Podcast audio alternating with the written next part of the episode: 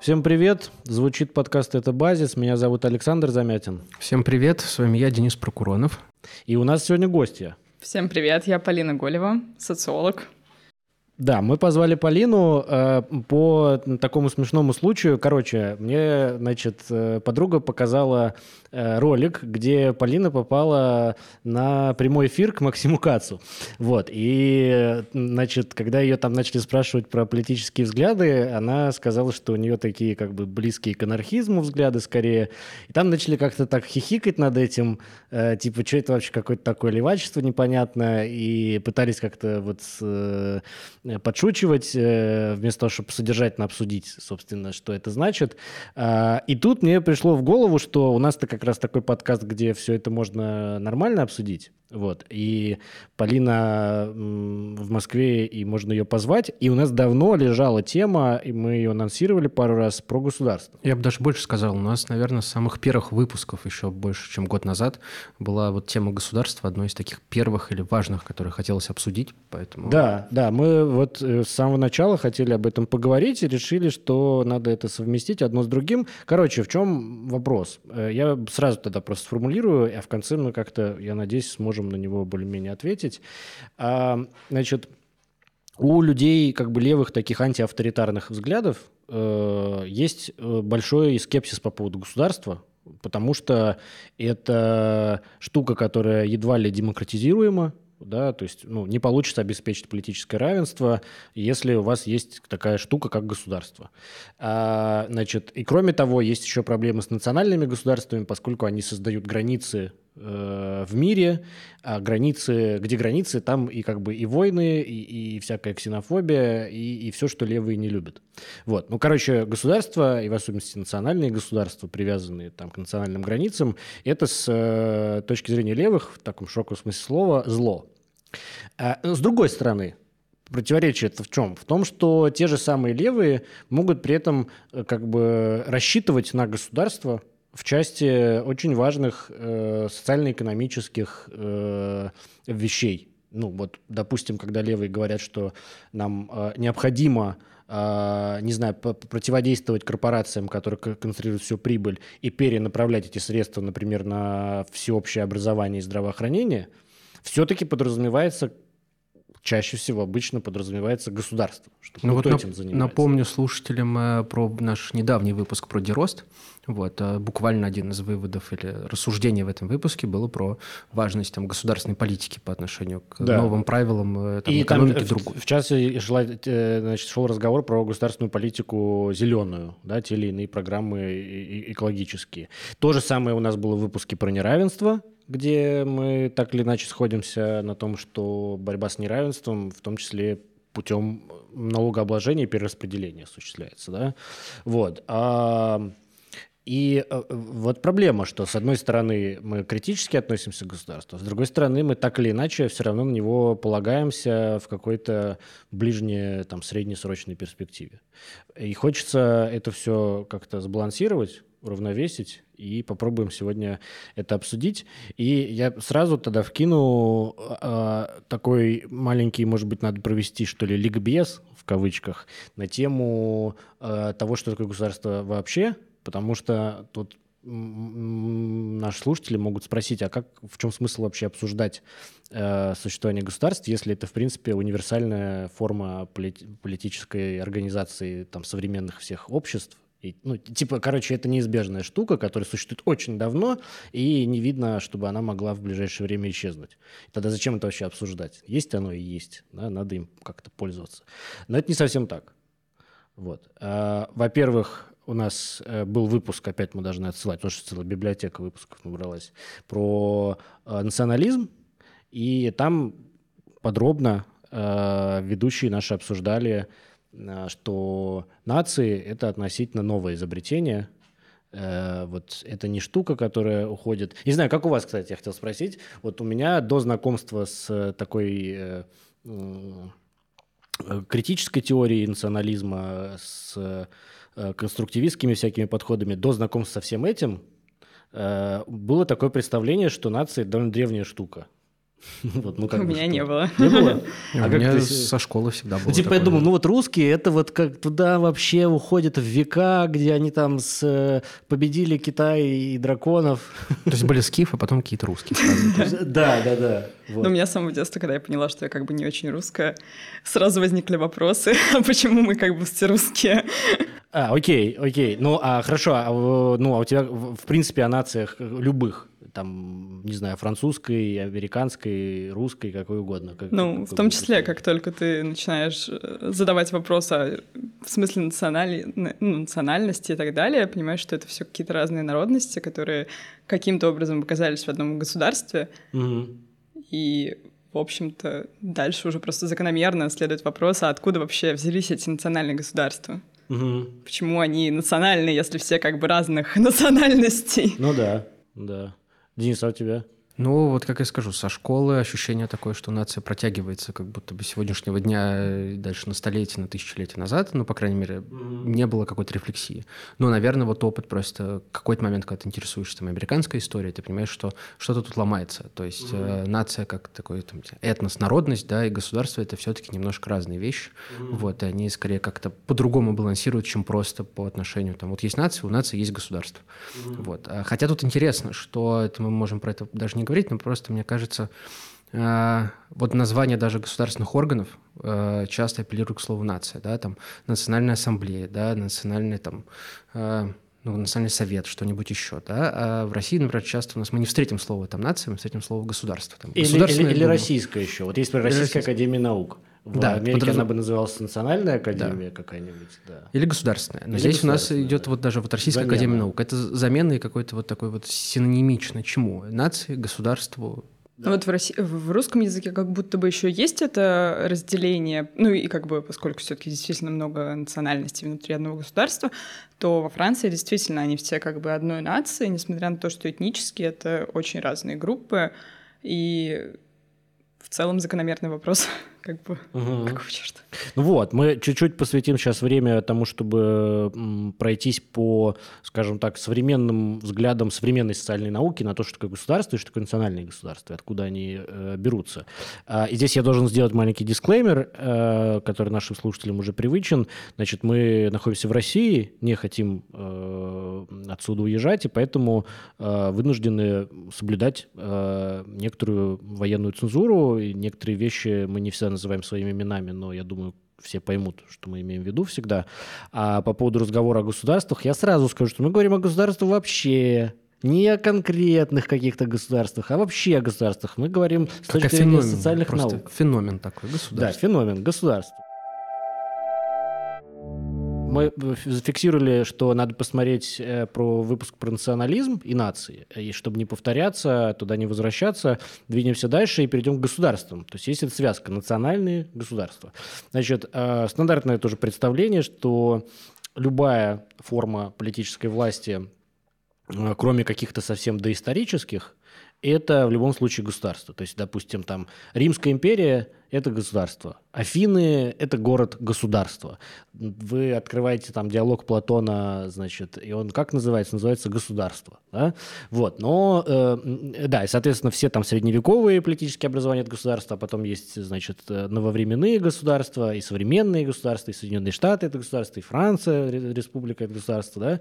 Вот, а здесь есть серьезная очень ошибка – которые, в принципе, в социальной науке и, в частности, в историческую науку не так давно стало понятно в них, что это ошибка. Ошибка заключается в том, что называть все это э, государствами – это некоторый анахронизм. Сам термин «государство» появляется, э, ну, в общем, только в 17 веке, его так систематически начинают всякие философы использовать в 16 веке, но в 17 веке он появляется уже как, как бы э, не только в, в, текстах всяких э, философов, э, но и э, как что-то, что описывает реально существующие политические образования. И тогда как бы непонятно, это новое слово, оно появилось в связи с чем, и почему оно теперь такое универсальное, что вот все это мы называем государством. Оно появилось, конечно, не на ровном месте, оно появилось в связи с тем, что действительно появилось новое явление, новая такое вот как бы форма политического образования, которая действительно является государством. А, от чего оно отличается и что было до него? А, значит, его особенность в том, что, ну, если следовать такому общепринятому определению Макса Вебера, в том, что государство – это такое э, сообщество людей, у которого есть монополия на насилие. Причем в рамках определенной территории, и это легитимное насилие. То есть насилие, которое признается в каком-то смысле кем-то, признается правомерным и необходимым. Вот. А это значит, что у других форм политических э, организаций до этого не было такой монополии. И действительно, если мы внимательно посмотрим на разные политические организации до э, 17 века, политические организации, я имею в виду, что это э, не, не в смысле партии, а, а в смысле сообщества. Ну, структуры власти. Которые например. мы теперь как называем государством. Да, которые мы теперь все называем одним вот этим словом государство. То есть государство стало родовым, Э, для огромного количества разных очень вещей, на самом деле. Вот. Среди них, например, э, всякие торговые города там какого-нибудь типа Ганзейского Венеции. союза. Или, да, или, значит, северноитальянские типа Венеции. Да? Среди них империи, у которых немножко другой принцип организации власти, существования и так далее. Среди них, э, значит, Э, ну, э, всякие древнегреческие полисы – это еще один, э, там, другой тип.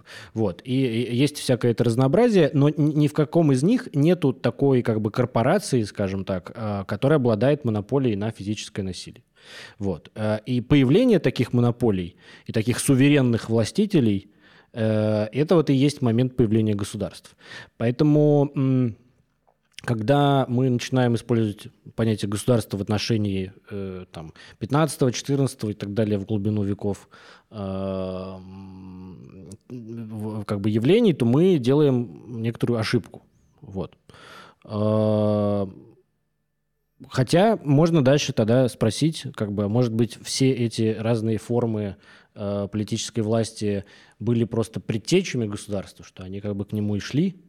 Вот у Гегеля была такая мысль что государство это есть высшая, как бы в, в конечная форма развития всех ну, этих разных. Тут даже можно вбросить про контекст. Ты упоминаешь Гегеля, да? Гегель писал еще в момент, когда это не было там подлинно там немецкое государство, которое оно стало там э, в конце 19 да. века.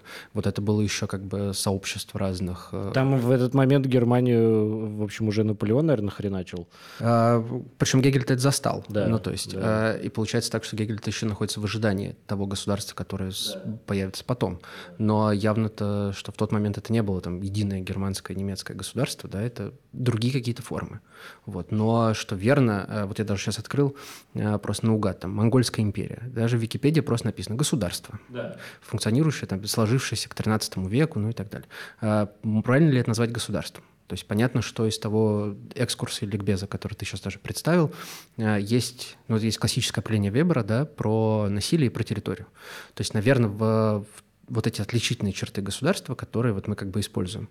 А, но все то, что было до, другие какие-то формы, они, наверное, действительно ввели к тому, что такое государство в вебровском понимании оно появится. Да, это и про консолидацию военных структур армии, это консолидация управления, в смысле там, разветвления бюрократических там, институтов для сбора налогов, для учета населения, для учета земли и Еще так антропологи очень любят подчеркивать, что государство впервые вводит унификацию всяких единиц измерения, что на, на всей территории начинают использоваться там, не знаю, там килограммы, метры и секунды. Да, для того, чтобы это примерно, ну и язык, скорее всего, э, унифицирующий для того, чтобы... Да, да, сто процентов. Введение фамилий. Джеймс Скотт очень любил этот пример с э, фамилией фамилиями, что это тоже, на самом деле, государственное... Да, то есть потребность в таком учете э, статистики, наверное, большим, чем просто для какого-то отделенного пространства там, э, города, деревни, какого-то региона, когда это распространяется на разные совершенно э, территории региона, тогда это как бы вот естественным образом, наверное, приводит, привело к тому, что э, бюрократия, армия, насилие, принятие решений как-то унифицируется и монополизируется в какую-то такую абсолютную структуру, которая вот больше похожа на то, что мы называем государством. И это появилось действительно там в 17 веке с э, появлением там... Ну, это классический даже школьный курс, да, с появлением абсолютизма, с развитием абсолю... абсолютной Да, здесь даже такую можно назвать условную дату, 1648 год, это Вестфальский мир и разделение Европы вот по таким вот э, границам. А, да, окей. И, и, и здесь еще как бы вот этот вот отличительный признак – это появление суверенитета. То есть это верховная власть, которая является единственным источником всех нормативных каких-то установлений. Вот.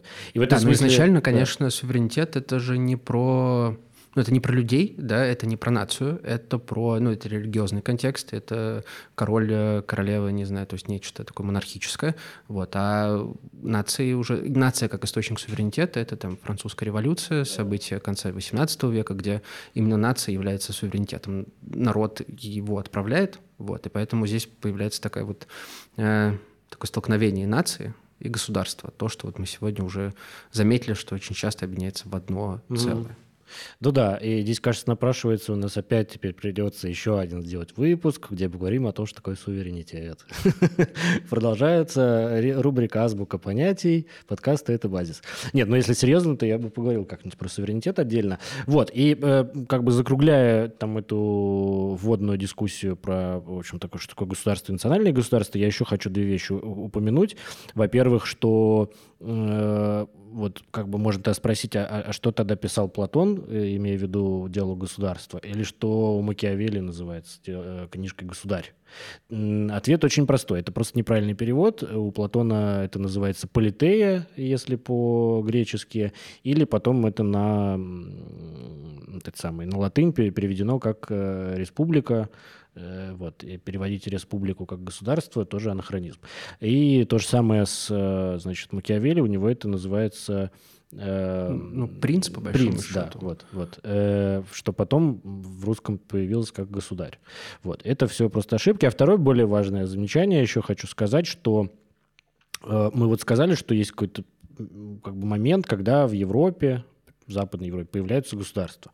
Сегодня-то, в принципе, почти весь мир расчерчен на национально-государственные границы. У всех есть флаги, э, государственные структуры, э, есть межгосударственные отношения. А, и это результат того, что э, как бы Западная Европа и Северная Америка стали центрами экспансии вот этого государственного устройства, и они просто его экспортировали на те территории, которые были для них колониями. И это просто еще нам напоминает о том, что национальное государство – это не какое-то естественное состояние для любых вообще сообществ людей. А это на самом деле во многом появившаяся в одной небольшой части мира форма, которая потом силой была насажена, ну, вот если мы смотрим на современную там Африку, где границы расчерчены просто по результатам колонизации и деколонизации, э, то это просто во многом очень искусственное государственное образование. То есть там нету своей истории становления государства, вот как ее Гегель мог бы описать, как вот э, абсолютный дух приходит к немецкому государству. У меня вопрос, наверное, вот сразу Давай. к вам вопрос. Если государство это нечто неестественное, в том смысле, что это не присутствовало в человеческой жизни всегда, а, то, может быть, естественным как раз является э, желание как-то рационально, э, иерархично или как-то определенно просто выстроить свою жизнь общественную, политическую. То есть, окей, есть там государства, которые сложились там 17 века, а есть формы там э, политического устройства, которые были до. Но их объединяет, наверное, желание каким-то образом унифицировать, определить, э, описать какие-то правила, по которым происходит общественная жизнь политическая. И в таком случае это вполне себе естественно. То есть э, само государство как форма является сегодня, может быть, неестественной в том смысле, что это вот современное позднее изобретение человечества, но то, из-за чего оно появилось, это вполне естественное, абсолютно присущее человеку. А mm-hmm. разве это не так? Вопрос у меня такой.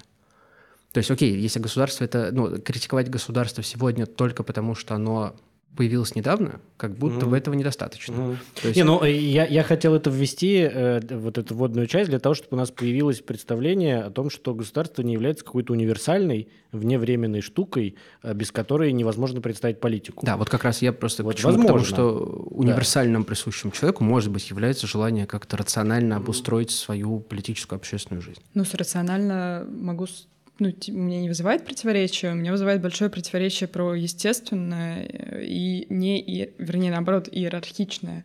То, что а, ты сказал, потому что, ну, у разных а, теоретиков а, государства, назовем это так, разное представление о том, что значит естественно и соответствует ли этому, а, нужна ли там иерархия. И как раз вот э, философы, скажем так, э, которые придерживаются идеи анархокоммунизма того же самого, они как раз говорят о том, что естественное — это антииерархичность. Угу. Ну да. Э, в общем, мы можем... Я, я тут согласен, что очень сомнительная идея о том, что э, иерархии неизбежны. Вот. Тут, кстати, опять же, очень жду, когда появится перевод новой книжки Гребера и Венгроу. Э, как, на, на русском она как-то будет называться типа типа история всего, что-то mm-hmm. такое вот. А, вот и значит, я просто ее начал читать вот, а потом услышал, что готовится ее перевод, и решил, что я дождусь перевода, наверное. А, короче, он, он там очень хорошо препарирует эту идею и просматривает происхождение идеи о том, что с усложнением экономики и вообще нашей как бы вот жизни э, такой социально-экономической обязательно должна как будто бы появляться иерархия что сложные экономические системы требуют сложных иерархий, которые, конечно же, должны восходить к какому-то суверенному э, лицу который может быть сменяемым, несменяемым, там, монархическим, избираемым, но так или иначе это все равно э, суверенитет в одной точке. Что в этой ситуации не делает, например, государство нечто искусственным, да, то есть это произошло, форма такая сложилась из-за каких-то там других причин, которые в том числе усложнение там, хозяйственной деятельности, усложнение человеческого опыта, увеличение количества людей в целом, например, а разрастание там, городов, деревень, торговых путей, вот этого всего, это же, ну, то есть если границы в африканских странах, например, а, это в каком смысле искусственная вещь, нарисованная людьми на картах при дележке территории, да, а, то само явление как государство, оно не похоже на то, что кто-то нарисовал. Это как будто бы в данном случае естественный процесс в том смысле, что у этого государства как формы сегодня есть некие там онтологические основания. Предпосылки, предпосылки. основания, да. Ну тут смотри, тут есть еще какой э, сюжет, что ну, то, что ты говоришь, это в принципе, опять же, наверное, марксистская такая чисто позиция, да, э, вот я у Маркса, например, не видел ничего о том, что государство в какой-то момент было в конкуренции с разными другими формами. Вот на европейском э, как бы субконтиненте, на, на, на, на этой территории было в конкуренции с другими формами политическими. То есть появление абсолютистских государств происходило по мере того, как они под себя подминали те же самые торговые города, остатки империй, э, боролись там с папой, например, да, у которого своя там католическая э, политическая организация, да, э, вот. И э, в этом смысле можно сказать, что у государства какие-то были преимущества, которые позволяли эту конкуренцию выигрывать. Но это вот так же, как с появлением там, капиталистического способа производства. Да? В какой-то момент, да и сейчас он не существует один сам по себе. Э, в какой-то момент это был просто один из способов, который существовал наряду с другими. Mm-hmm. Вот. Но, видимо, в силу каких-то причин он, э, его экспансия привела к тому, что э, он задавил абсолютно другие, любые другие способы. Но вот в марксизме это будет жесткая телеология. Ну, то есть, как бы по-другому и быть не могло. И это как бы такая последовательность, э, написанная где-то в скрижалях этого мира. Вот. А в отношении государства я вот так же не уверен, как в отношении капитализма. Ну окей, мы... Э, э, не, при этом я, ну это тоже может быть вброс на другой выпуск про там, материализм, про телеологию, про насколько там диалектическое там, становления природы истории, может быть... Насколько мы обречены... Насколько мы обречены, на, самом деле. это дерьмо. А, да, э, я здесь должен сделать такую Это для стикера прям ну, фраза. Я могу просто вбросить то, что с точки зрения социолога, как бы это все вот оно так, как оно есть, э, естественно. То есть могли ли мы пойти по другому пути? Ну, вероятно, нет. Раз мы как бы оказались в этой точке, то как бы... надо выбираться, а не думать о прошлом. Ну да. А, нет, ну для меня эти, эти упражнения с прошлым, э, вот как бы вот эта вот критика и проблематизация государства, как и капитализма, это способ работать с политическим воображением. Просто если мы не умеем представлять себе никакую другую политическую организацию, кроме государства, то мы так и будем в этом как бы жить. Вот. А это способ его расшевелить, это воображение, и начать тогда думать, а как может быть по-другому промежуточное замечание. Я напоминаю, что вы слушаете подкаст «Это базис». У него есть соцсети, на которые надо подписываться, чтобы следить за выпусками. Там еще много другого оригинального контента, который мы здесь не озвучиваем, а там пишем карточки, например, наши надо читать. Или, например, наш ТикТок. Есть ТикТок. Есть да. рилсы в Инстаграме. Есть Инстаграм, и в нем есть рилсы. Есть Ютуб. Если вы нас просто слушаете, а не на Ютубе смотрите, то еще зайдите на Ютуб, а, подпишитесь. Если вы смотрите на Ютубе, то прямо сейчас нужно что сделать? Правильно, нужно поставить лайк. Это не потому, что мы тщеславные, а потому что так работают алгоритмы Ютуба. Э, есть реакции, значит, Ютуб рекомендует другим людям этот ролик. Можно Если... еще написать комментарий, подписаться, поставить колокольчик. Вот, Полина вообще шарит. Вот она не зря ходила Слушайте, на, на прямой эфир к Максиму Кацу. Она шарит, как продвигать YouTube. Вот, значит, прямо сейчас надо подписаться, если не подписаны, поставить лайк, колокольчик нажать, чтобы получать уведомления о выходе этого выпуска. И тогда другие пользователи пользователи YouTube со схожими интересами увидят у себя в рекомендациях этот ролик. Еще у нас есть Boosty, э, если вы в России хотите поддержать выходы наших, эм, нашего подкаста... А поверьте, вы хотите поддержать ваш Да, я думаю, что хотите, потому что у нас, в принципе, нет другого источника средств, на то, чтобы это все делать, кроме ваших пожертвований. Спасибо огромное тем, кто уже подписан и присылает э, нам деньги, и спасибо огромное тем, кто решится на это вот сейчас. А для тех, э, кто не может из России нам пожертвовать, могут воспользоваться Patreon ом эти люди. Короче, есть Patreon подкаста «Это базис», есть Boosty подкаста «Это базис». Пожалуйста, приходите туда. Вот. Чё, а, Twitter я не упомянул. Если вы твиттерский и не подписаны на подкаст «Это базис», надо в Twitter е подписываться. Э, там вообще своя жизнь абсолютно другая, не похожая на Телеграм и Instagram. Там происходит иногда что-то местное. Отдельные люди ведут наш Твиттер. Отдельные даже... люди, там твиттерские лоры абсолютно. Вот. Как быть-то, если мы делаем, если мы ставим такой демократический приговор государству, или не ставим, сейчас пообсудим, то как тогда нам это совместить с э, желанием проводить серьезные социально-экономические преобразования, э, бороться с неравенством, э, развивать образование и здравоохранение, помогать наиболее обделенным и как бы ограничивать самых богатых, если не с помощью государства? Вот, вот ты говоришь, у тебя анархокоммунистический взгляд. Это как в анархокоммунизме это устроено? Как будут устроены суды в Рианкапе и что делать с государством в анархокоммунизме? Я надеялась, что мы не придем к этой точке дискуссии, но ладно. Да не, ну а, можно а, нет, как бы, да, попробовать. Я бы скорее поразгоняла, потому что, конечно, у меня ну, на данный момент нет какого-то четкого ответа, просто есть некоторое представление о том, что как естественным образом мы сейчас э, ну, пришли к тому, что вот у нас есть такая форма, как государство, также, наверное, мы могли бы уйти от этого и тоже найти способы э, как-то так организовать, самоорганизоваться, что самое важное, а не какое-то верхнее, а наоборот инициатива снизу вверх, вот, мы вполне могли бы э, находить людей, которые бы э, отвечали за, за здравоохранение, за как бы, не знаю, образование, еще что-то, в общем, всякие эти важные моменты. Вот, конкретного инструмента у меня сейчас нет. Может быть, вы чего-нибудь Да нет, наверное, если бы он у тебя был, мы бы просто его взяли и не подкаст бы записывали, а пошли, бы делать, делать дело, да, понятно, что его, наверное, нету в таком виде.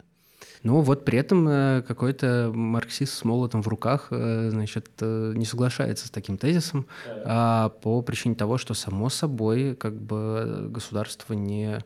При всем при том, что, надо заметить, мы его по демократическим основаниям, да, по левым основаниям не любим, вот, оно видится злом, а, но оно само собой не, не отомрет, никуда не денется, не исчезнет таким образом, что просто пум, вот оно как-то появилось, как-то оно исчезнет.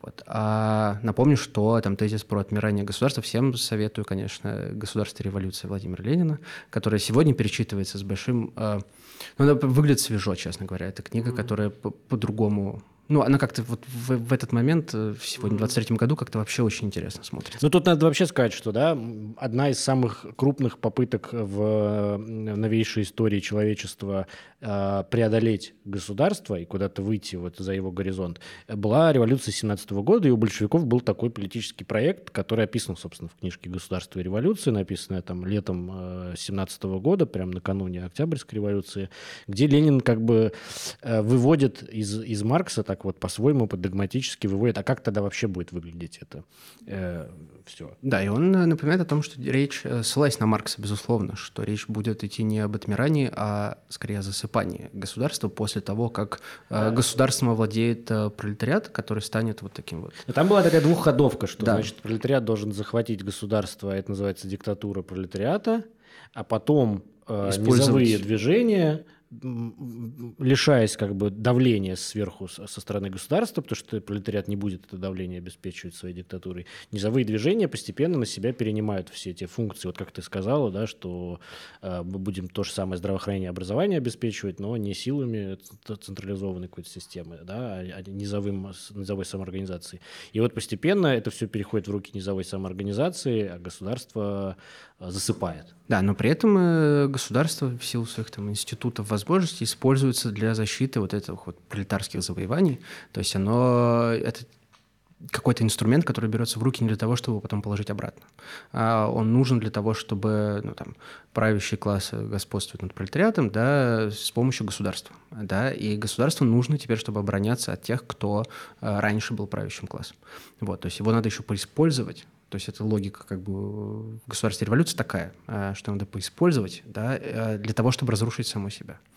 Вот. Поэтому вот анархистская э, позиция о том, что государство как-нибудь потом само, оно нам не обязательно, оно нам не нужно, кажется немножко такой... Ну, то есть абсолютно правильно, кажется, я как бы абсолютно согласен с тем, что оно нам не нужно, но как, как будто бы его надо будет сначала с ним что-нибудь сделать.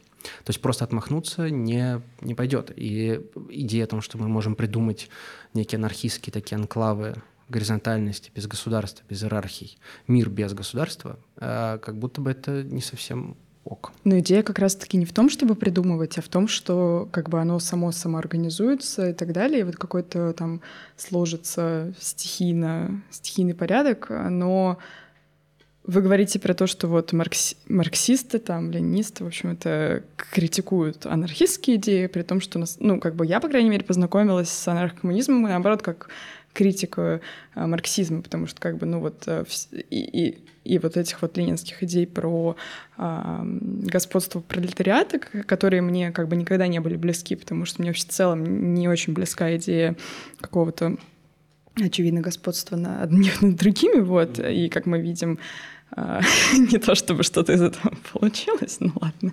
Мягко говоря, да, еще как бы, конечно, мы все знаем, что это все обернулось э, невиданным совершенно, наоборот, тоталитарным государством. Да. Извините, перебил. Да. Э, не, без проблем. А, ну, как раз-таки наоборот. Э, вот мне, меня зацепила именно критика того, что как бы вот да, это левая идея, но при этом там что Бакунин, там Кропоткин далее, э, как бы говорили про то, что вот типа это не свободная история, что вот как бы мы просто меняем одних там на других, но а, по итогу не то, чтобы приходим к вот этой вот свободе, равенству, взаимопомощи, Mm-hmm. И важный момент здесь про децентрализацию, опять же, про то, что не, не мы придем и придумаем а, и как-то вот сверху насадим, а это какая-то, ну вот низовые истории, которые сами собой организовываются, потом складываются в какие-то еще какие-то, ну там есть варианты с федерациями, еще что-то. Mm-hmm. Вот, но как бы так или иначе, как будто бы вплоть до мировых масштабов это все вот из маленьких коммун там или федераций, как угодно, организуются вот в какие-то большие союзы и вот.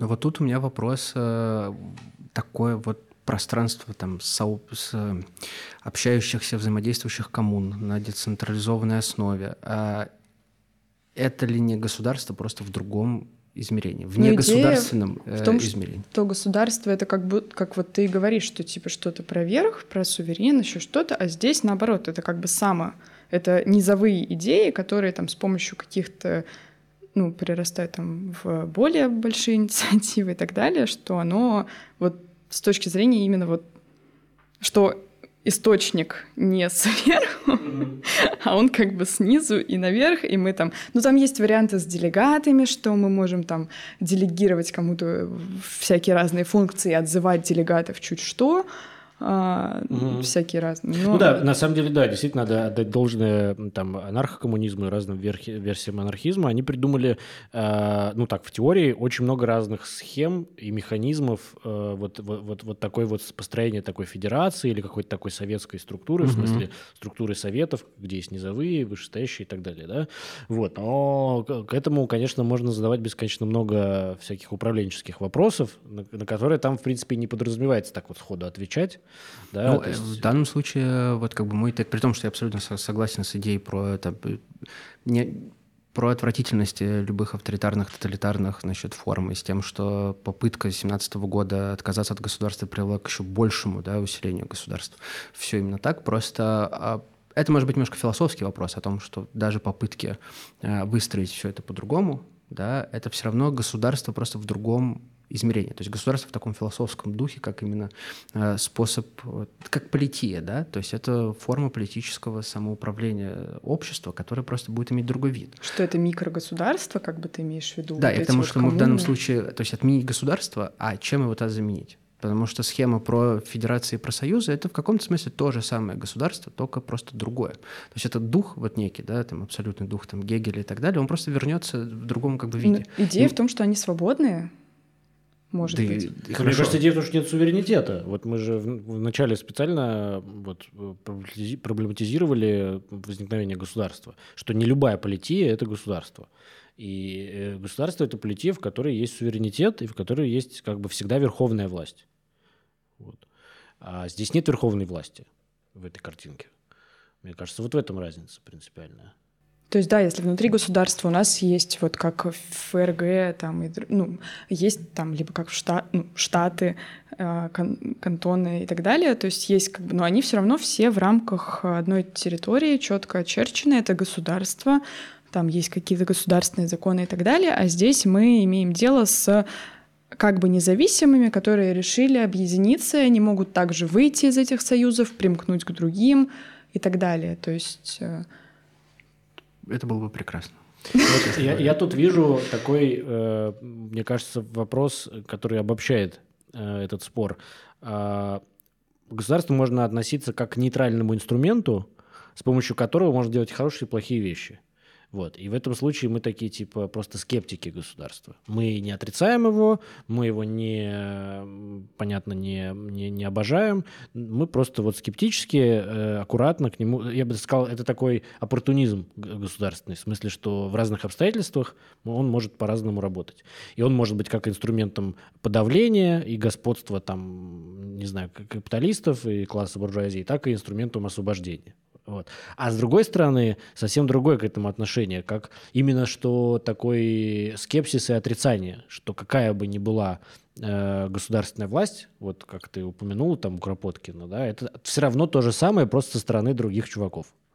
Вот. И в этом случае мы тогда вообще, в принципе, не верим в то, что с помощью государства можно чего-то хорошего добиться. И я тут, э, честно скажу, у меня готовой сформировавшейся позиции нет. Я склоняюсь к тому, что как бы нельзя к скепсису. Вот. А из того, что ты, не говоришь, кажется, что все-таки типа нужно и можно. Тут просто у меня есть э, опять-таки, наверное, имеет смысл э, написать после выпуска подборку литературы отдельно, а, но сейчас не вспомню. У Артемия Магуна есть э, сборник под его редак- редакцией вышел Future of State, значит, который тут обнаружил. Обнаружил давно, но обнаружил PDF-файл совсем недавно. И там есть очень некоторые такие интересные, замечательные тейки, которые про, про государство. Очевидно, если сборник про государство, то и тейки там э, про, про это же.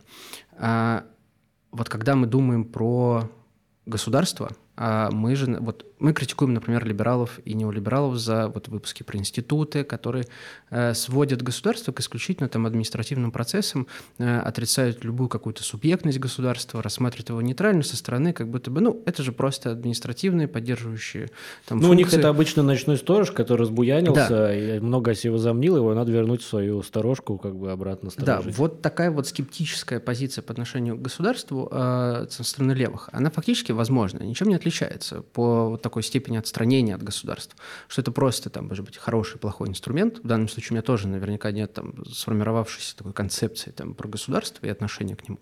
Но есть некое такое вот замечание о том, что э, если мы просто считаем государство плохим, мы как будто хотим его там переделать, сделать из него что-то хорошее, но вот такое вот отстранение и отказ государства субъектности, кажется, может быть большой проблемой сегодня.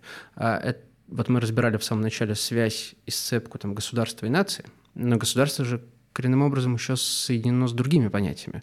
Например, с, там, с демократией э, и, например, с капиталом. Раз у нас левый подкаст, то есть определенная связь государства и капитала. А если мы не верим в... Вот мы все равно демократию уже, да, все равно сводим к государственной форме. Э, по крайней мере, в таком базовом ну, сознании. Я как раз нет. Я, я тоже как нет. Раз нет. Вот. вот, но как бы вопросы здравого смысла, да, говорят о том, что есть там более демократические государства, ну, там да. менее демократические и так далее. Если нам просто не нравится нынешняя форма там Э, государства, мы говорим, ну, нужно более демократическое построить.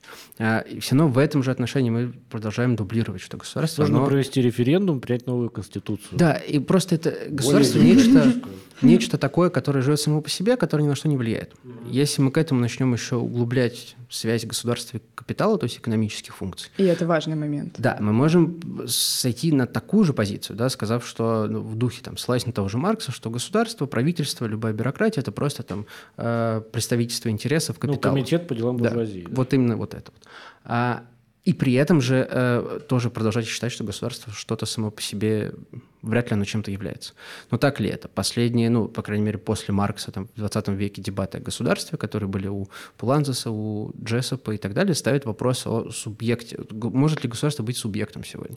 Является ли оно... То есть оно самостоятельный игрок в, в да. политике, что это не капитал, Э, и не, при, не, не приложение к капиталу, и, ну, что это вообще да. отдельный субъект. Есть какая-то более сложная там, э, система отношений государства, что это вроде бы и место классовой борьбы, и, то есть арена этой борьбы, и при этом это еще и отдельный субъект в, этом, еще в этой борьбе. работник на поддержание и воспроизводство как раз а отсутствия класса, ну, да.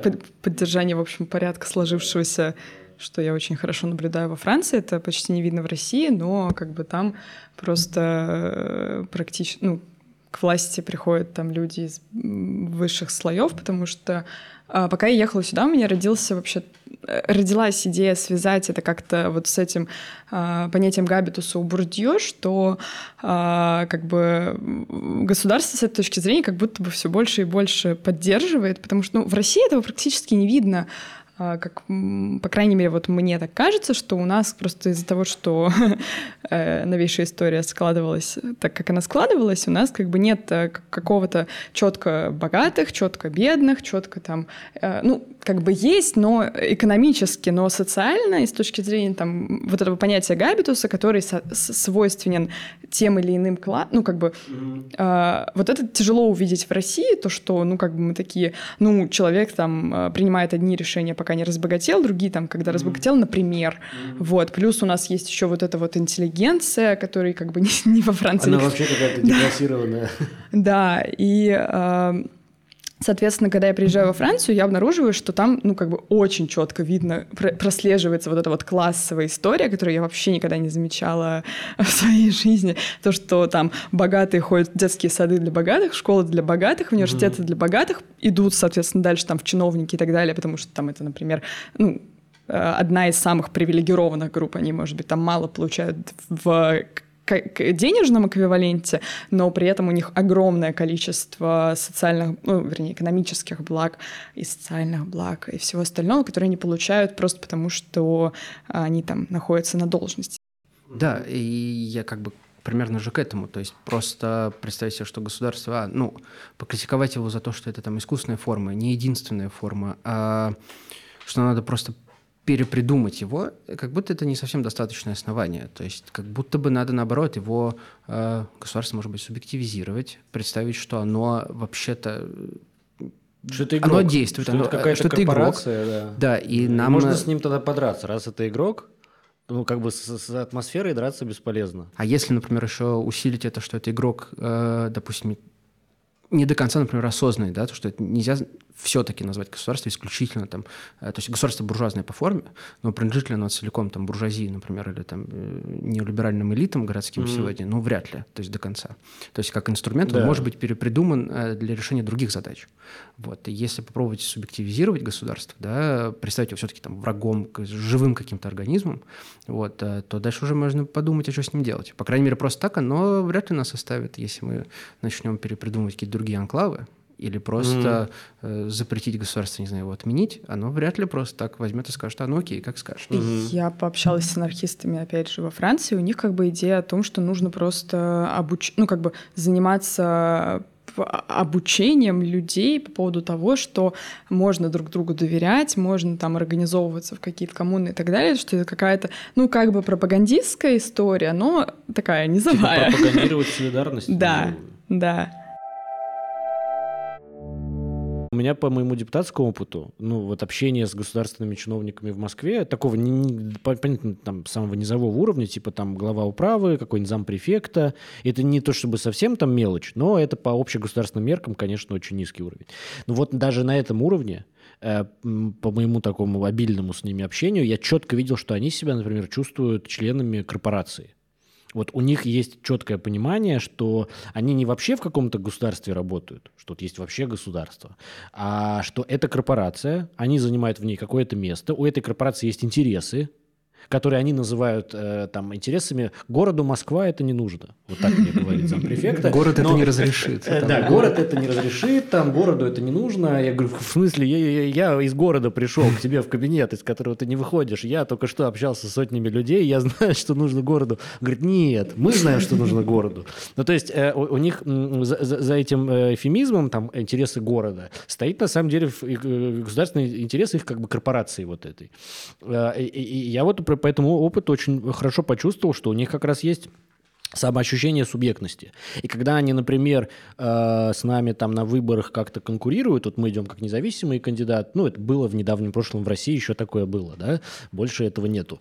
Э, ну вот, и когда это было, было очень видно, что эта корпорация, она как бы группируется, она создает какие-то подразделения там по обеспечению результатов выборов, вот, и она это не просто менеджерит как часть там как бы э, того, что внутри нее, а для нее это проект, это задача. Есть выборы, мы создаем там какой-нибудь политический отдел, такой-то зампрефекта будет обеспечивать на такой-то территории результат, и это типа вот в интересах нашей корпорации, это проект нашей корпорации. Вот так они, вот в моих глазах все это... Да, и, скорее всего, такое отношение повторяется и на более там высоких, э, на, на другом масштабе, да. да, сегодня. Это неразрывно связано с тем же, почему многие авторы, и мы тоже считаем, что в России там неолиберализм, и в целом такой неолиберальный политико-экономический режим. Да, в Госдуме обсуждается, и, по-моему, принят уже в первом чтении закон о платформенной занятости, э, который вот определенным образом создает как бы пространство, чтобы там сотрудники, работники там такси, средств доставки, вот э, все сотрудники платформ, это было абсолютно как бы нормальным, понятным как бы явлением. Насколько я понимаю, во Франции это, этого еще нет, э, такого закона о платформенной занятости, но тут надо смотреть, конечно. Но важно, что это игра в чьих интересах, то есть корпорация группируется вокруг, например, тех же интересов больших корпораций других рыночных. Угу. Но при этом, при этом же, а, наверное, некоторые такие пространства, которые составляют собой государственные органы, комиссии, решения, то есть представление о том, что есть нечто, а, то есть, окей, государство – это корпорация людей, какие-то, которые там вместе друг с другом ощущают себя как единое целое, например, оторванное там от народа в хорошем, в хорошем или в плохом смысле. Но даже в здравом смысле есть представление, что есть нечто, что расскажет нам, как нам жить. Ну, то есть издаст какой-то закон, да, угу. э, отрегулирует какую-то деятельность, да, угу. то есть кто-то же должен следить за тем, чтобы, не знаю, светофоры правильно работали в городе, чтобы там туалеты работали, чтобы там поезда все правильно ездили. Э, и это, наверное, предполагает некий уровень абстракции. Э, Поэтому существует это пространство государственных каких-то площадок органов, за которые может вестись какая-то борьба. Э, мы с тобой, наверное, по своему даже депутатскому опыту про это знаем, что муниципалитет, э, Совет депутатов в Москве, тоже может быть таким, э, как бы он может быть немножко перехвачен э, не представителями той властной корпорации, да, а, не знаю, демократическим движением, например. Такое угу. тоже может быть. Угу. При этом это все, все еще остается как бы государство. Тут я не в этих смыслах, что местное самоуправление и государство это да, разное, но в смысле как единое какое-то тело, оно тоже неравномерное, не единое, особенно если навязать ему какую-то там, борьбу, конфликт, столкновение. Угу. Я хотел спросить, а ты же прямиком из Парижа, раз уж ты заговорила про это. Там как бы все недавно бурлило, сейчас э, еще до сих пор, я так понимаю, там что-то... Ну, уже в меньшей степени. Уже в меньшей степени, конечно, да, уже там не жгут. Но... Так вот, и вопрос мой, не знаю, насколько ты была там, наблюдала за этим близко или далеко. А, вот среди протестующих а, вообще, в принципе, поднимается разговор о государстве вот на таком уровне, что пересмотреть вообще эту форму политическую? А, ну вот... Или нам просто нужно внутри государства заменить плохих на хороших, а государство это как бы оставить на месте? Поскольку я общалась как бы с разными людьми, а, во Франции все, с кем я общалась, более-менее левые, даже те, кого они называют правые, это все равно в нашем понимании левые. А, но Э, среди как бы протестующих, наверное, нет, потому что это был очень конкретный повод э, и конкретно против как бы Макрона и там вот э, правительство его все а, протестовали, но эм, поскольку я общалась еще и с анархистами, то как бы да, естественно, этот тезис звучал часто для меня. Но только от анархистов.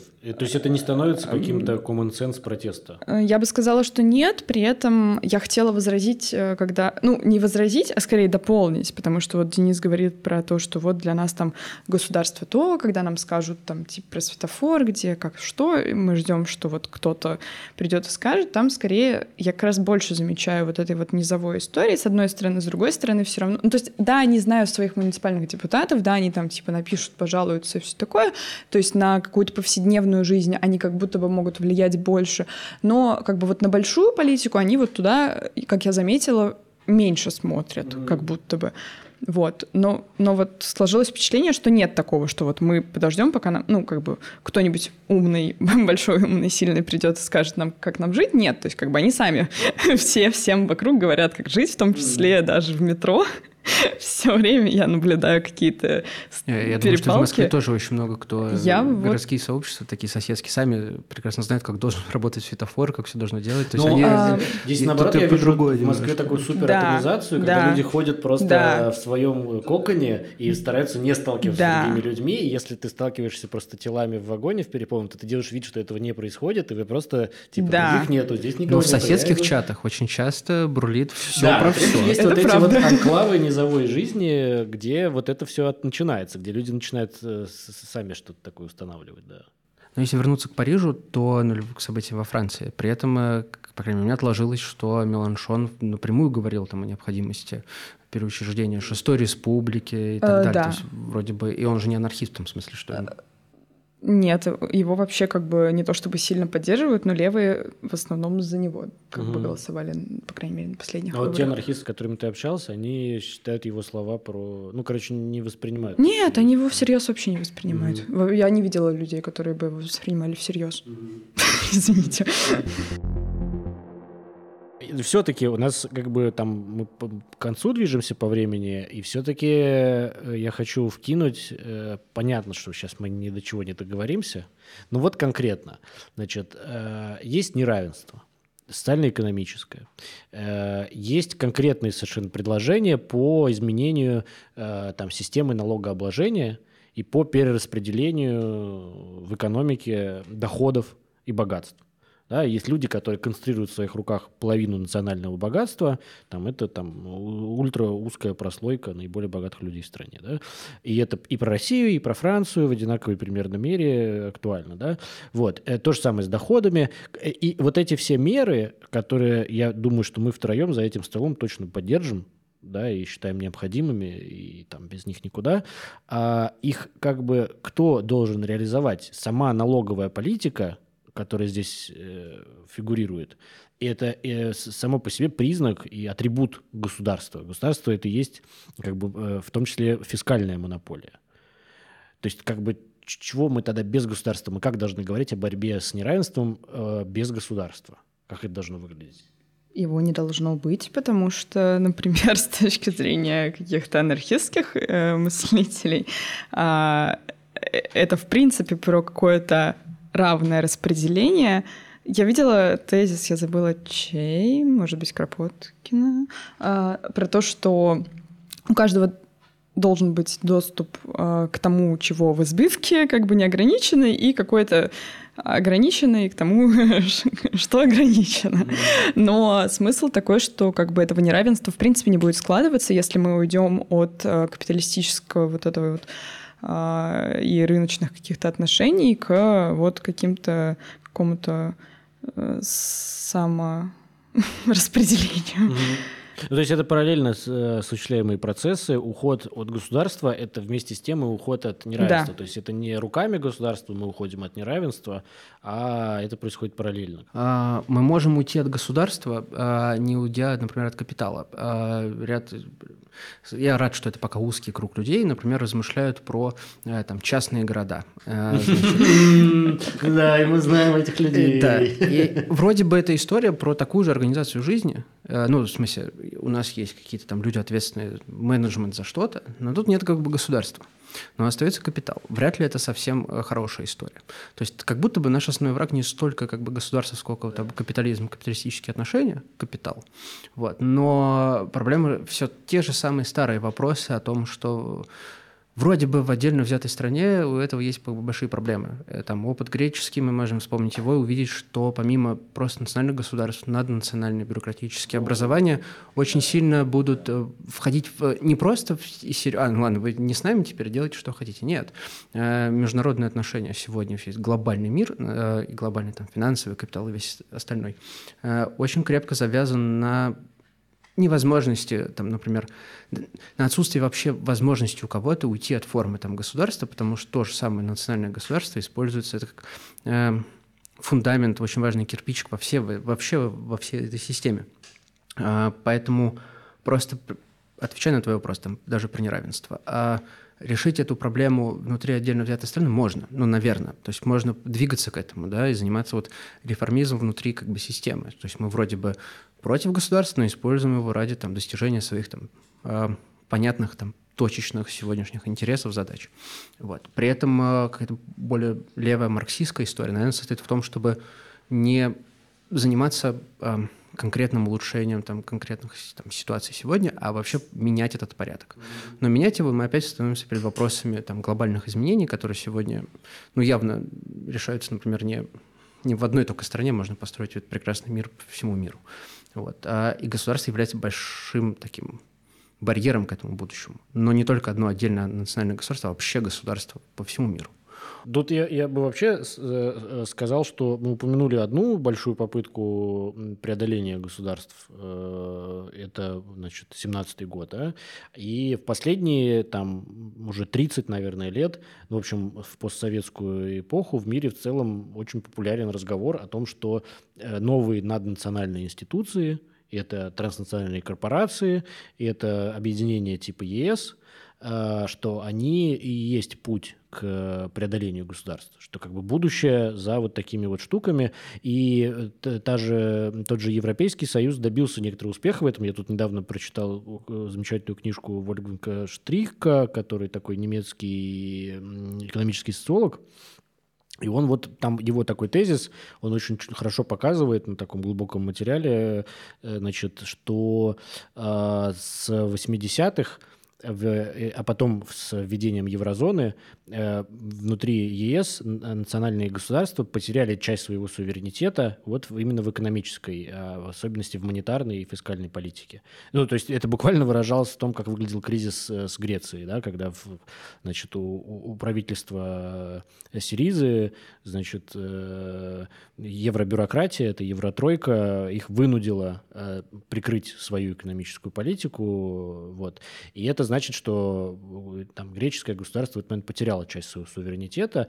Вот. И, в принципе, Штрик показывает, что все государства, может быть, кроме Германии, э, которые в центре ЕС как бы находятся с экономической точки зрения, потеряли внутри ЕС свою, свой экономический суверенитет, потому что есть наднациональные институты, которые регулируют э, монетарную политику. Да? Вот. И вот этот, на этот путь тоже многие ставили, но мне кажется, что за 30 лет это достаточный срок, чтобы тоже сказать, что это скорее не сработало. Вот, При этом хочется добавить тут... Э... Государство никуда не делись, короче, да, несмотря с... на транснациональные корпорации. Судя и, по всему, и... как ты правильно сказал, мы вряд ли в этом выпуске сможем найти какой-нибудь вообще ответ на что-то. То есть, скорее, это было бы классно, если там, для нас, там, для слушателей этот выпуск стал бы такой точкой вообще действительно думать по-другому Скорее о входа, а не да. выхода, да. А, потому что, возможно, государство это там э, э, действительно очень хорошая точка для того, чтобы подумать вообще о том, как устроена вся наша там, политическая жизнь, какие у нее есть там пределы, э, и где может быть только начало новой какой-то другой политической жизни, если мы подумаем о том, как государство могло бы выглядеть по-другому или жизнь без государства.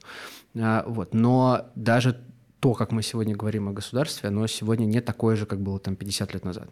Вот в силу этих изменений национальными бюрократиями и то, насколько государство увеличила и распространила свою власть, свои возможности для контроля с учетом всех новых там, технологических решений, все эти умные камеры, умные города, не знаю, э, весь этот интернет вещей, вся наша повседневность вот в этой виртуальности. Э, это, в этом тоже участвует государство очень сильно. Mm. Вот, поэтому государство, оно, возможно, сегодня... Э, Даже наоборот, такой какой-то ревайвал происходит? Да, а в том смысле, что, возможно, государ... там, границы государства уже проходят не по административным да, границам, как в Евросоюзе, которые уже не столь, может быть, важны, а, а сколько уже государства внутри как бы нас э, настолько, что там, контролирует больше аспектов, чем мы можем себе представить. А, и поэтому ну, мне все еще кажется, что, несмотря на то, что государство большое зло и так далее, с ним придется иметь дело. То есть это надо крепко подумать над тем, а, как мы вообще будем это все отменять, я не знаю, там, или вести это, вести это к тому, чтобы это было преодолено, да. У меня есть гипотеза, я под конец хотел ее вкинуть и узнать э, ваше мнение, э, что есть две, собственно, э, большие проблемы глобальные, об которые в конечном счете система национальных государств в целом, не какие-то отдельные государства, а в целом система национальных государств сломает себе зубы. Это экология, то есть вот мы все уже с каждым годом все более четко понимаем, что есть глобальные экономические проблемы, вопросы, э, господи, экологические проблемы, вопросы экологической безопасности, которые никто не может решить. Мы все поставили уже как бы кучу диагнозов, а, но не существует в мире такой политической силы, которая может э, как бы прописать лекарства. Вот просто ее нет. И второе, это, собственно, то же самое неравенство, про которое я уже говорил. Тоже все уже диагнозы поставлены. Уже все, Пикетти, все написали все свои книжки. Уже с этим, кроме сумасшедших либертарианцев, с этим никто даже не спорит. Просто неравенство дошло до ручки, оно растет, и еще через сто лет это просто уже во что-то неприличное выльется. Просто невозможно будет так существовать, да?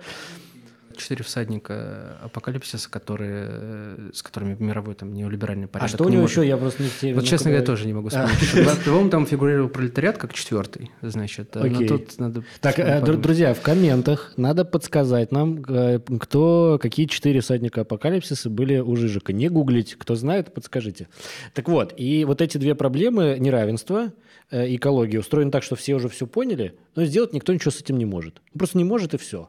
А проблема, они же на то и проблемы, что они должны привести, к, как бы приводить постепенно к каким-то очень серьезным последствиям. И вот мне кажется, что система национального государства, она об это себе зубы и сломает, и это будет момент, когда нам придется придумывать что-то. Вот не так придется, вот мне сейчас, в принципе, не обязательно придумывать замену государства. Я поеду домой, буду заниматься своими делами, там, проводить время. Это еще вот, да. Если вот о чем я буду думать, что там поесть завтра, да?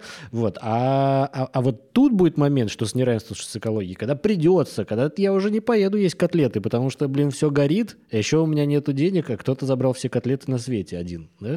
Вот. Что думаете? Возможно ли, что такие причины, или я просто, не знаю, ерунда это? Я, честно, об этом не думала, но э, в, в смысле, с точки зрения экологии, да. Я думала, потому что, опять же, той же самой Франции это супер популярная тема. Вообще, в принципе, как будто бы все проблемы порешали, кроме экологии. Вот, и очень на повестке дня. Вот. А с точки зрения неравенства, ну, потому что это же за пределами государства. То mm-hmm. есть э, если экологию мы еще хотя бы можем там э, внутри ЕС там как-то там Киотский где-то... протокол. да. Не, ну да, понятно, могут то быть какие-то... с да. точки зрения там того, что голодают э, люди и детский рабский труд, и еще что-то, то есть как бы вот такого рода проблемы как будто бы я согласна, что, наверное, будут требовать решения за как бы над государственными или вне государственными инструментами. Ну тут вот хороший момент, что как раз-таки сложность этих проблем э, и то, насколько они актуальны, там, остры сегодня для многих людей по всему миру, э, возможно, это приводит как раз к тому, что и появляются и усиливаются эти национальные бюрократические формы. То есть государство понимает, что в одиночку не справится, а необходимо как-то решать эту проблему. А начинают как раз-таки вот все эти киотские протоколы, нам надо, значит, собраться, пригласить. Не может одно государство это решить, надо пригласить партнеров, другие национальные государства, пробовать что-то придумывать, образовывать комиссии, советы. и так далее, и так далее. Э, и про, про неравенство, кстати, есть же эти ООНовские цели устойчивого развития, где, значит, да, и про да, бедность, да. и про э, трущобы, про все остальное. Э, и вот это вот усиление как раз-таки национальные государства, может быть, отдают свой да. суверенитет на такие на национальный уровень, но вот эти все проблемы, которые есть у государства, они же остаются. То есть неважно, кто меня там репрессирует и кто оказывает на меня там давление господства, да, это некий чиновник из Еврос, там, из Брюсселя, да, или это э, какой-то отечественный, значит, э, сотрудник МФЦ или кто-нибудь еще.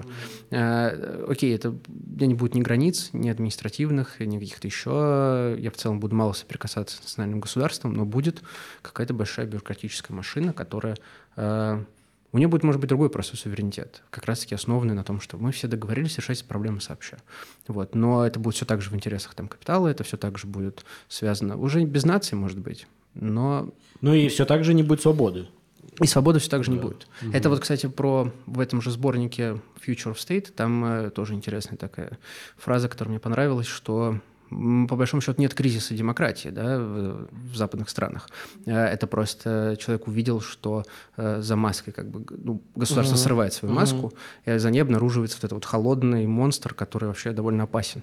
То есть просто разница демократического или авторитарного государства в наличии каких-то... То есть то, что мы называем кризисом демократии, это на самом деле просто пробуждение от некоторых иллюзий да. по поводу того, что государство демократизировалось. Оно на самом деле нифига. На просто деле, авторитарное оно... имеет меньше, например, там, сдерживающих каких-то центров, и поэтому оно такое там, брутальное, жесткое. А демократическое чуть больше имеет всяких ограничений, вроде бы оно подвязано, здесь нельзя, здесь нельзя, но при этом оно такой же страшный и отвратительный монстр, ну, который... концентрирует э, власть и ограничивает свободу. Поэтому есть, мне кажется, что есть решение, ну, по крайней мере, все так же использовать там, государство для того, чтобы оно перестало им быть. Но довольно, может быть, опасный путь, если думать о том, что только лишь там, вместо государства можно поставить, например, партию. Наверное, это урок как бы показан, что ну нет. А если это какая-то там союз разных коалиций или там разные коалиции, которые могут собираться, возможно, это как бы угу. выход. Но просто взять и сказать, что государство нам не нужно, кажется, это не совсем хорошо. Э, ну что, давайте попробуем э, как-то это все суммировать и финализировать. Я попробую подвести э, какой-то summary. Вы добавляйте, если я что-то забыл или переврал. Значит, во-первых, мы проговорили такой общепринятый материал, на самом деле, из современных социальных наук. Грубо говоря, если вы учились на хорошем факультете каких-нибудь социальных наук, то у вас на младших курсах вы это точно все проходили, но мы понимаем, что наша аудитория есть разные люди, и поэтому мы проговорили что национальные государства Оба их компонента – это относительно недавние исторические э, конструкции. Э, национализм и нации – это вообще во многом сконструированные, изобретенные для специальных политических целей штуки. Государство – это такая форма политической власти, которая выиграла историческую конкуренцию у других форм. Большой вопрос, почему она ее выиграла, были ли для этого какие-то продиктовно неизбежные причины или были развилки исторические. Но так или иначе, то, что мы сегодня делим весь мир мир на такую карту, э, то есть мы берем карту мира и делим ее границами на отдельные национальные государства, и на каждом из них вешаем свой флажок. Это не э, универсальная и не вечная конструкция мира. Так было далеко не всегда, и еще 500 лет назад вообще так не было. Это как бы штука, которая собиралась за последние несколько столетий всего-навсего. Э, вот, поэтому некорректно говорить о государстве как об универсальной форме политической власти. В связи с этим мы для себя открываем вопрос, что если мы в состоянии э, так поработать своим политическим воображением и подумать о том, можно ли обойтись без государства, то мы открываем для себя вопросы о том, э, как это, этот мир мог бы выглядеть. Тут есть вот анархокоммунистическая картинка, в которой э, есть множество разных сообществ, которые по какому-то федеративному принципу, там есть разные версии, э, объединяются вокруг конкретных задач и э, осуществляют какое-то делегирование власти по очень разным э, механизмам э, и строят всю эту как бы систему власти снизу вверх, а не сверху вниз. Такой основной принцип. Вот. Э, Значит, здесь сразу стоит вопрос, как, как бы, ну, окей, если мы там ультрадемократически с этим согласились, с, с тем, что такая картинка в какой-то ее версии хороша. Вот, допустим, я знаю, что мы с Денисом за то, чтобы это были советы. А, вот, значит, а, тогда остается следующий вопрос, а как вот прийти из точки А в точку Б, то есть как бы как прочертить эту траекторию, и вот, значит, здесь есть такое замечание, что с государством просто так расстаться не получится, во-первых, просто потому что вычеркнуть его из политической жизни невозможно, потому что оно, видимо, все-таки обладает некоторой своей субъектностью и гораздо ну, более... Или Прости, пожалуйста, перебью. Да. Или как вот э, из истории про то, как работает во Франции, насколько это видно во Франции. Блин, спасибо тебе за этот э, такой то, что не видно в Москве. Ну, э, да, Если да. оно даже не, не чисто субъектное государство, то, по крайней мере, оно крепко завязано на интересы тех, кто демократически, может быть, с нами не согласится про некий другой мир, mm-hmm. в котором будет хорошо и прекрасно. Да. То есть само существование государства – это на самом деле очень серьезный э, предмет, очень серьезных противоречий, очень серьезной политической борьбы. И здесь как бы вот у нас есть разные подходы, там можно ли его переприсвоить, можно ли его перенаправить, сделать его инструментом демократической э, борьбы и прогресса в сторону свободы, да, или его нужно как-то, там, от него нужно в любом случае как-то избавляться. Короче, мы тут никакому вообще общему выводу не пришли. Дальше мы просто открываем вопросы для наших слушателей, друг для друга. Вот. Ну, еще раз, если бы у нас были такие выводы, мы бы здесь не сидели. Э, вот. И еще я хотел напомнить, я совершенно забыл, пока мы говорили, что у нас был выпуск про госкапитализм. И там у нас был Илья Матвеев, э, который нам э, очень доступно рассказал, что государство сегодня является таким как бы общепринятым инструментом экономического развития, что есть такое понятие как бы государство развития, да, что с помощью государства можно обеспечить догоняющее развитие для тех экономик, которые сегодня сильно отстали от, там, от гегемонов да, мировой экономики. Вот, короче, вы что-нибудь добавите? Кажется, на вопрос, нужно ли государство, если мы так обозначили какой-то главный вопрос выпуска, то мы пока не придумали, и, возможно, слушатели... Я, я, я, бы, я бы так ответил, если меня вот просто сейчас в лоб бы спросили, я бы сказал так, что не вопрос того, нужно или нет – а вопрос того, что я, например, уверен, что э, эта штука будет меняться, что она не вечная. Так она, она меняется. Насколько, да, и она меняется у нас на глазах, и насколько она вот как бы там появилась э, там 400 лет назад, очень сильно трансформировалась, и, э, и так и будет она продолжать трансформироваться, и скорее вопрос о том, в, как бы во что она превратится. Вот, и тут как бы превратится ли она в... в э, сменит ли ее более свободная форма низовой самоорганизации, или ее сменит еще более какая-то чудовищная тоталитарная штука? А может быть, оно произойдет так, что сначала более тоталитарная чудовищная штука, а, а потом, потом она лопнет. Лопнет, и мы как бы придем все-таки к коммунным. Да, после ядерной войны. Что с государством происходит и какое место в этих изменениях у нас? Но, скорее всего, то, какое у нас место, это не запрограммировано никем, кроме тех выборов, которые мы сами делаем. То есть, может быть, нам надо... Мы тоже, э, субъекты тоже актор, так же, как и государство. Мы тоже можем с этим что-то делать с нашим будущим. В Да, я услышала слово актор. Государство, конечно же, актор, безусловно, даже если мы не э, делаем его как бы субъектом с лицом, оно все равно как бы очень mm-hmm. сильно. Да, на этом мы тоже сошлись, да. Но и, и финально я предлагаю как бы нашим читателям от каждого из нас, может быть, предложить по книге, потому что я, например, э, очень бы порекомендовал э, вот для введения в эту тему книжку Вадима Волкова из э, серии «Азбука понятий» Европейского университета издательства, э, которая так называется «Государство или цена порядка». И там, э, мне кажется, очень доступно, очень коротко, э, классно описана проблематизация того, что такое государство, вот, и оттуда уже можно дальше по ссылкам идти и читать что-то еще. Денис, а ты ГИР посоветуешь? Ну, я, наверное, посоветую «Государство революция», да. Угу. Ленин, «Государство революция». Так, Полина. У меня нет э, рекомендаций по анархизму, но просто две книжки, к которым я обращалась, пока мы сегодня дискутировали, это а, «Демократия в Америке», которая помогла мне вообще как-то... Это Таквиль, в смысле? Да, да. М, прикольно, Таквиль, супер. Вот, и про воображаемое сообщество, про, а, в, да, про зарождение как бы национальных государств. Угу. Класс, класс. Ну что, это, это базис, это основа. Всем спасибо. Спасибо. Пока. Все, это база. И это главное. Это основа